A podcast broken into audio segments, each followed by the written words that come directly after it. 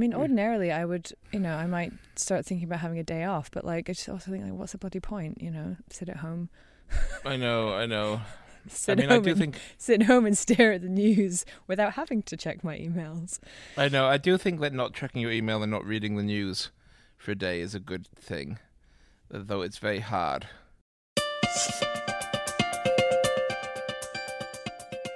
Hello and welcome to today's episode of Don't Touch Your Face, Foreign Policy's daily podcast on the coronavirus pandemic. I'm Amy McKinnon, a staff writer at Foreign Policy. And I'm James Palmer, FP's senior editor. Later on in today's episode, we're going to hear from Sam Bishop, a project coordinator at the Matamoros refugee encampment on the US Mexico border, to hear about how they're bracing themselves for a coronavirus outbreak in the camp. But first, this. The world is changing in ways that affect your life and your business. Do you have the intelligence you need? Now, FP is offering Insider. With a new FP Insider subscription, you will get all of FP's content plus exclusive access to data driven intelligence, power maps that distill complex issues, in depth special reports, and conference calls on the biggest stories and trends. Get global insight you can bank on. Subscribe to FP Insider today at foreignpolicy.com slash FP Insider. So, James, I feel like we should address the elephant in the room. I mean, by elephant, do you mean a creature with very big ears? well, Because that I was- seems unfair. The poor man is sick, Amy. Don't rub it in. Um, but anyway, we should mention the actual fact, in case all the listeners do not know, that the Prince Charles, the heir to the British throne, has the coronavirus, which is concerning because he's seventy-one or seventy-two. Um, Yeah. Which is, of course, puts him in a, a very high-risk group. Even more concerning for his mother, who is ninety-three, I believe, and his father, who is ninety-seven. So, and we've actually started recording our morning editorial calls of Foreign Policy just in case there's any interesting little snatches that could possibly be used for the podcast as we discuss coronavirus and our and our coverage of it. And and here was our conversation this morning about the news that Prince Charles has announced that he has contracted coronavirus. James, my mother is very concerned about Prince Charles. Do we know how he got it?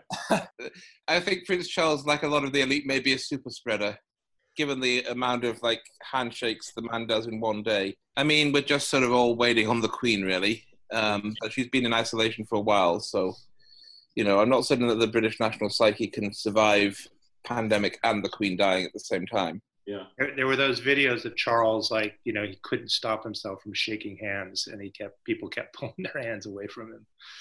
maybe it's time to re-examine the relationship between the Queen and and, and Prince Charles, since it's been so interesting up until now. Uh, you know, are they uh, distancing each other and, and and relieved about it? Yeah, I mean, I, I think you know the, the British royal family will find social distancing easier to practice than others, but there you go. Yeah, Britain can't cope with uh, with losing a royal at this time. I mean, yeah, even one. that's it. You know. Game over. I mean, over. we could lose. We could lose Andrew. Nobody, nobody would mind. It's uh, yeah, probably. I mean, Edward would be be sad, but you know, we, we don't. But definitely not. Definitely not the Queen. Wait, who's Prob- Edward? The littlest one. In case you can't tell, I am I'm fiercely indifferent about the royal family. See, I you know, Philip is a friend of our our family, so I'm fond of him in a sort of like distant great uncle way. He, uh, he's been to our house for tea. That you kind of thing. serious? Yeah. Did you not know this? No. No, my dad was Prince Philip's like a religious advisor for years. I mean, still works with him on a lot of projects. Uh, they used to go on walking tours of Greece together. Oh, how lovely. Yeah, but yes, the you know this does raise a sort of serious question, which is we've seen a number of major political figures get the coronavirus outside of, thankfully, outside of I think some of the Iranian leadership. We haven't seen anybody die from it yet, but there are major succession questions in these, you know, extremely old regimes. And you think about the average age of a lot of leaders now. Yeah. you know, you have your Macrons and so on who are young and sprightly. But, I mean, Trump is 73 or so. I mean, you know, there's a serious chance of the coronavirus taking out a world leader at some point, and I think that's going to be a, a shock to the system in a a system that's already suffered a lot of shocks, and even figures like the Queen, who are chiefly symbolic, that's a powerful symbolism. Yeah.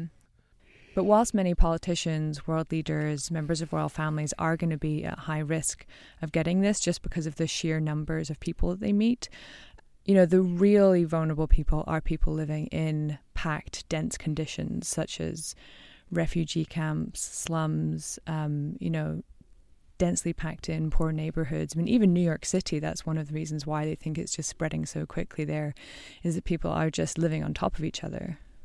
In in in New York, you know, this is one of the reasons why I hope that very soon they'll start to adopt the model from Wuhan of centralized quarantine, where you take everybody who tests positive and you put them in a hmm. in facilities where they're monitored, where they wait out that sort of two week, three week period, because even though that you know that's difficult because of course it's it's stressful to be away from home and so on in many cases people just don't have the conditions to self isolate at home without infecting other family members yeah and you know if you're living sort of four to a one bedroom apartment or more that's a disaster I mean, I don't and have the conditions. We'll, I live in a studio. I mean, yeah. if one of us. I mean, if I, it, you know, if I get the Rona, my wife gets the Rona too. You know, it's kind of almost inevitable just because one bedroom apartment. What do you do? I know. Um, I mean, you know, I guess you try and get a hotel room. It's they're fairly cheap at the moment. And then there's the issue of refugee camps, which is just a whole other universe of concern about how that could play out.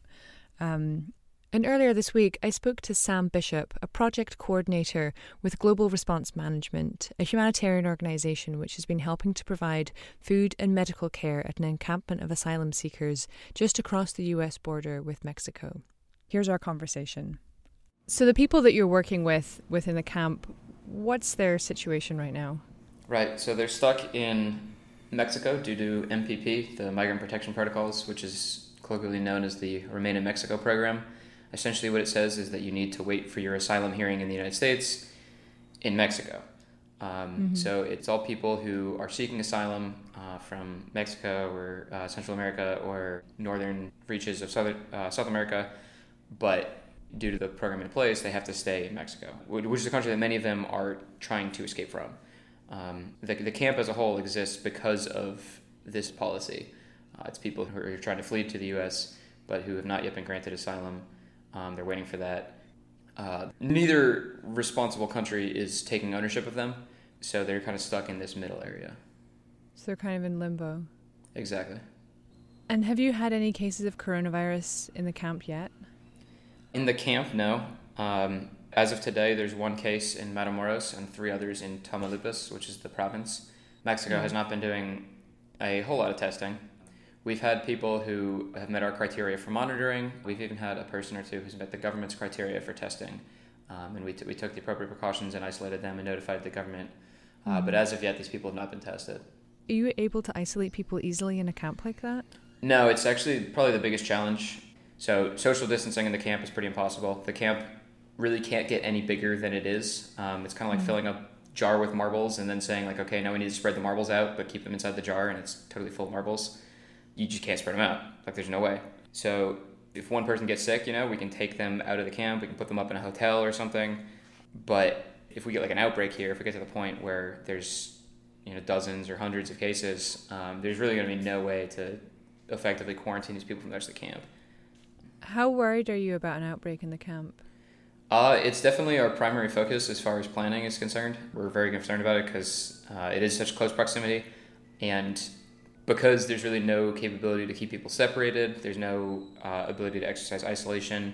We've made big strides when it comes to sanitation in the camp, but it's still a bunch of people mm-hmm. living in tents in a field.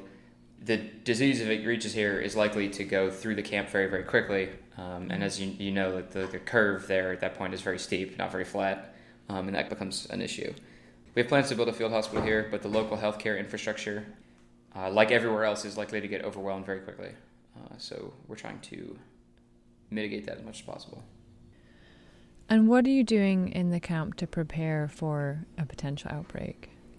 We have a, a physician who works with us who is himself an asylum seeker from Cuba, uh, and he goes around to uh, different groups within the camp and talks about preventative medicine and the virus and dispels rumors and stuff like that. Uh, so this sort of education aspect of prevention is a big part of it. There's also uh, flyers that we distribute. Uh, one of our former translators, who was actually granted asylum, uh, mans a phone hotline that people can call if they have questions or if they're worried and they want to report that they may be sick. Mm-hmm. So we can go to them instead of having them come to the clinic. Um, we have been doing as much as we can to increase the sanitary conditions of the camp. We've discouraged public gatherings. If we can't cut down gatherings completely, at least make them a bit smaller. We've also given people like vitamins, so like D3 and zinc and that kind of stuff. And then when it comes to treatment, as I said, we haven't had any confirmed cases yet, uh, but our plan is to build a 20 bed field hospital on the southern end of the camp. Uh, the, the resources for that are kind of coming from all over. And are you getting any help from, from the local government, city authorities? So we have reached out to the local health department and they've reached out to us. We've met with members of the city uh, healthcare infrastructure, um, heads mm-hmm. of hospitals, the director of the health department, stuff like that. They've endorsed our plans as far as the field hospital is concerned, although uh, we're still waiting for that to be in writing. And they've at least expressed that they have testing criteria that they want to test on, although that has not yet been executed. Certain members of the local healthcare infrastructure are more forthcoming with that kind of thing than others, but we haven't been getting like people and resources in large numbers from them or anything like that. And what about the people that you're working with who are in the camp? How afraid are they of the coronavirus? So it can be a bit difficult to tell, honestly. People are already in a situation that's very disadvantaged. So it's sort of like one more thing. But on the, at, at the same time, um, you know, general health literacy in the camp is not particularly high. So rumors in both directions can spread pretty wildly. Okay. I had someone ask me yesterday, they had heard that there were 40 confirmed cases in the camp, which at the time that was asked would have been 20% of the cases in the entire country of Mexico. Um, so you have things like that, which are obviously ridiculous if you're informed, but which can be very scary if you're not or if your health literacy isn't as good. Yeah. And then at the same time, you have other people who just don't take it seriously because, I mean, same reason as anywhere else. You know, they hear it's, oh, it's just like the flu or you just get the cold and like nobody ever dies from it or whatever. Um, we have had reports of people leaving the camp who believe that they, ha- they don't have a very good chance with their asylum hearing anyway, and they think they'll be safer mm-hmm. in their home country or at least their home provinces. Wow. And how could the coronavirus outbreak affect their asylum applications? So we've already seen the border closing, sort of. In practice, very few people are getting like turned around at the border as far as like normal foot traffic. But when it comes to asylum hearings, uh, we're, we're hearing about them being postponed or delayed. And because many people don't have the means to seek representation or for a lawyer, or the, the court doesn't uh, have a way to contact them. You know, you have people who uh, may have an asylum hearing for tomorrow or whatever, and then they show up and it's canceled. And there's no way to like get the information to this person that they're being rescheduled to some date. Right. And then you're, you're seeing with that sort of the same phenomenon. You're seeing a lot of people places where you know the, before the disease really gets there, you know they put a two week quarantine on or whatever, and then that expires, and then the disease gets there. So like that two week quarantine is sort of this indefinite idea. So I think we're going to see a lot of these appointment dates just sort of like rolling down the hill indefinitely until the the disease is kind of behind us. But one phenomenon that we've seen in the last couple days uh, is that buses are arriving escorted by uh, Guardia Nacional troops, mm-hmm. um, and people are being moved from the camp uh, down to the southern reaches of Mexico. You know, the, the, government doesn't really like the existence of the camp here. They've wanted to decompress it for a while, and I think mm-hmm. that they're kind of using that opportunity. So people have traveled all that way, got to the border with the U.S., applied for asylum, and now because of the outbreak are realizing that they may not make it? Yeah, I think that uh, many of the people who are making the decision are people who didn't have high hopes for their hearing anyway. Um, yeah. The success rate, especially without representation, is like less than 1% for an asylum claim under MPP. And people know that. They may also know that moving to Chiapas is probably going to throw a pretty huge wrench into their attempt to get an asylum, even if it's delayed and they come back for their hearing. But whether it's for fears of the virus or just pessimism about their chances, they're making the decision anyway. Is this keeping you up at night, worrying about it coming? I'm not worried for myself personally. You know, I'm like a perfectly healthy 20 something male. Mm-hmm. But I mean, if it hits the camp, it's probably going to be very bad just the rate that it's going to go through the camp and the resources available are going to be uh, it's not a good combination. Yeah. Is there anything else that you'd like to add that I haven't touched upon? Just that uh, many of our volunteers are people who work in the healthcare system because they're all, you know, doctors, nurses, etc., and their home hospitals need them. Uh, so our volunteer manning has really struggled lately. So if you're somebody who works in the healthcare profession and you really want to work somewhere where you are probably going to make a pretty significant difference in the lives of some people that are affected by this disease, our organization, Global Response Management, uh, the website's global-response.org, is maybe something that you should consider looking at uh, and any other support. Same website. Thank you very much for your time and, and best of luck with everything. Thank you. That was Sam Bishop speaking from the Matamoros refugee encampment on the Mexican border with the United States. Before we go, we should note that in addition to Prince Charles, dozens of other figureheads and politicians and officials from around the world have announced that they have contracted the coronavirus. We have an infographic on our website with the ever growing list called Coronavirus in the Corridors of Power. Head over to foreignpolicy.com to check it out. And please do send us an email. We're stuck at home and we're oh so very bored, so we want to hear from you. Send us your questions, comments, or let us know how coronavirus is affecting you wherever you are in the world. Write to us at don'ttouchyourface at foreignpolicy.com. And don't forget to check out our coronavirus coverage over at foreignpolicy.com, where we have some of the world's leading experts breaking down what's happening and what could come next. That's it for today's edition of Don't Touch Your Face. I'm Amy McKinnon. And I'm James Palmer. Our show is produced by Darcy Palder and Dan Haverty and is edited by Rob Sachs. Our web team includes Laurie Kelly and Kelly Kimball. The executive producer for news and podcasts at Foreign Policy is Dan Ephron. Until next time, please remember to cough and sneeze into your elbow. And don't touch your face.